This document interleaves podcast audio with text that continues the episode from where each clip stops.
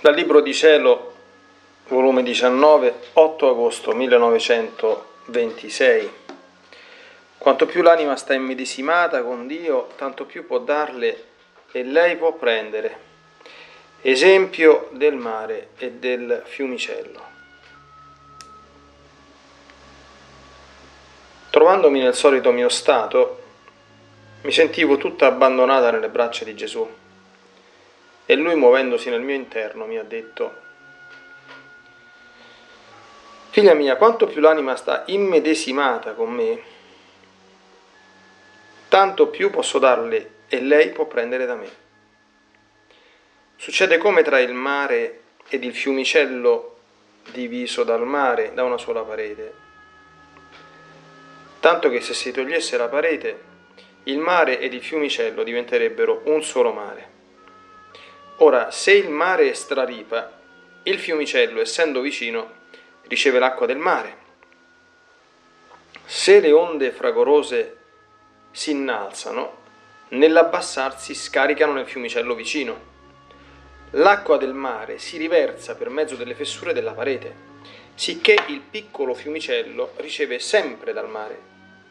E siccome esso è piccolo, si gonfia sempre e ridà al mare l'acqua ricevuta per riceverla di nuovo. Ma ciò succede perché il fiumicello sta vicino al mare. Ma se stesse lontano, né il mare potrebbe dare, né esso ricevere. La lontananza lo metterebbe in condizione di neppure conoscere il mare.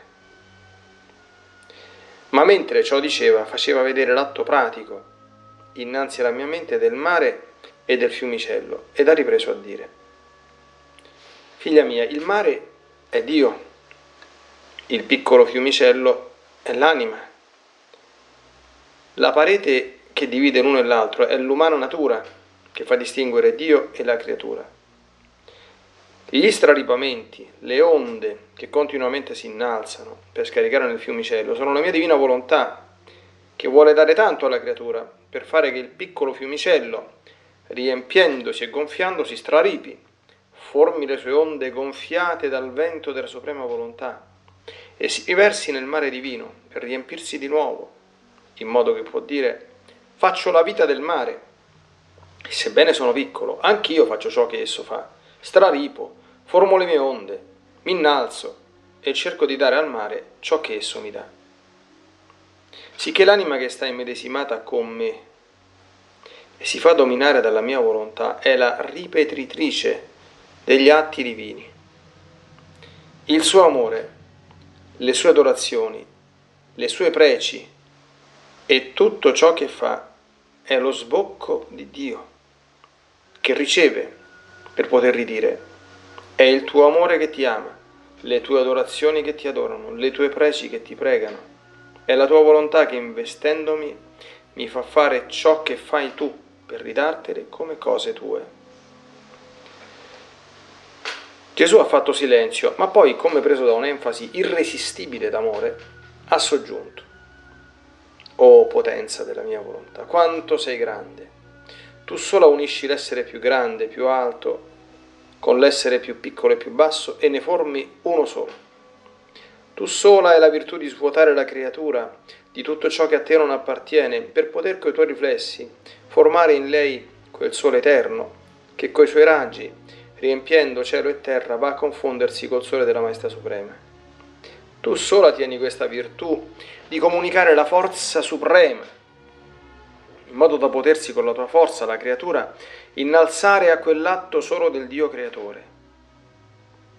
Ah, figlia mia, la creatura, quando non vive nell'unità della mia volontà, perde la forza unica e resta come disunita da quella forza che riempie cielo e terra e sostiene tutto l'universo come se fosse la più piccola piuma.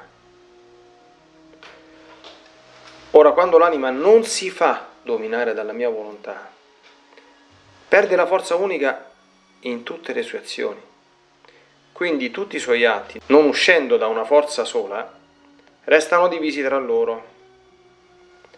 Diviso l'amore, separata l'azione, disgiunta la preghiera, sicché tutti gli atti della creatura sono poveri, meschini, senza luce, essendo divisi.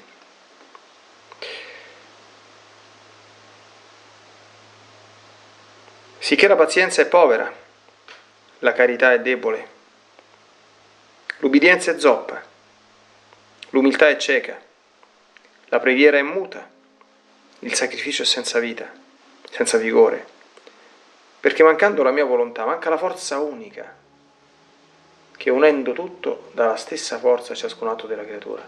E perciò non solo restano divisi tra di loro, ma restano viziati dalla volontà umana e perciò restano ognuno col suo difetto. Ciò successe ad Adamo. Col sottrarsi dalla volontà suprema, perdette la forza unica del suo creatore e restando con la sua forza umana limitata sentiva lo stento del suo operare molto più che la forza che metteva nel compiere un'azione, lo debilitava e dovendo farne un'altra non si sentiva la stessa forza, sicché toccò con mano la povertà delle sue azioni, che non avendo la stessa forza, non solo erano divise, ma ognuna aveva il suo difetto.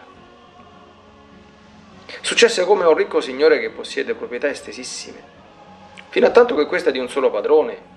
Lui sfoggia, fa grandi spese, chissà quanti servi mantiene sotto di lui e dalle grandi rendite che riceve fa sempre nuovi acquisti.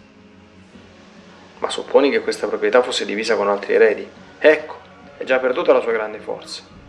Né più può sfoggiare come prima, né fare nuovi acquisti. Si deve limitare nelle spese. I suoi servi sono pochi, sicché la sua grandezza, la sua signoria è svanita.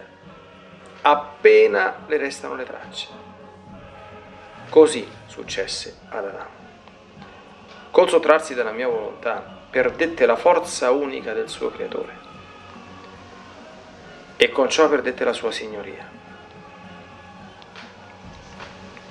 il suo dominio, né più sentiva la forza di sfoggiare nel bene.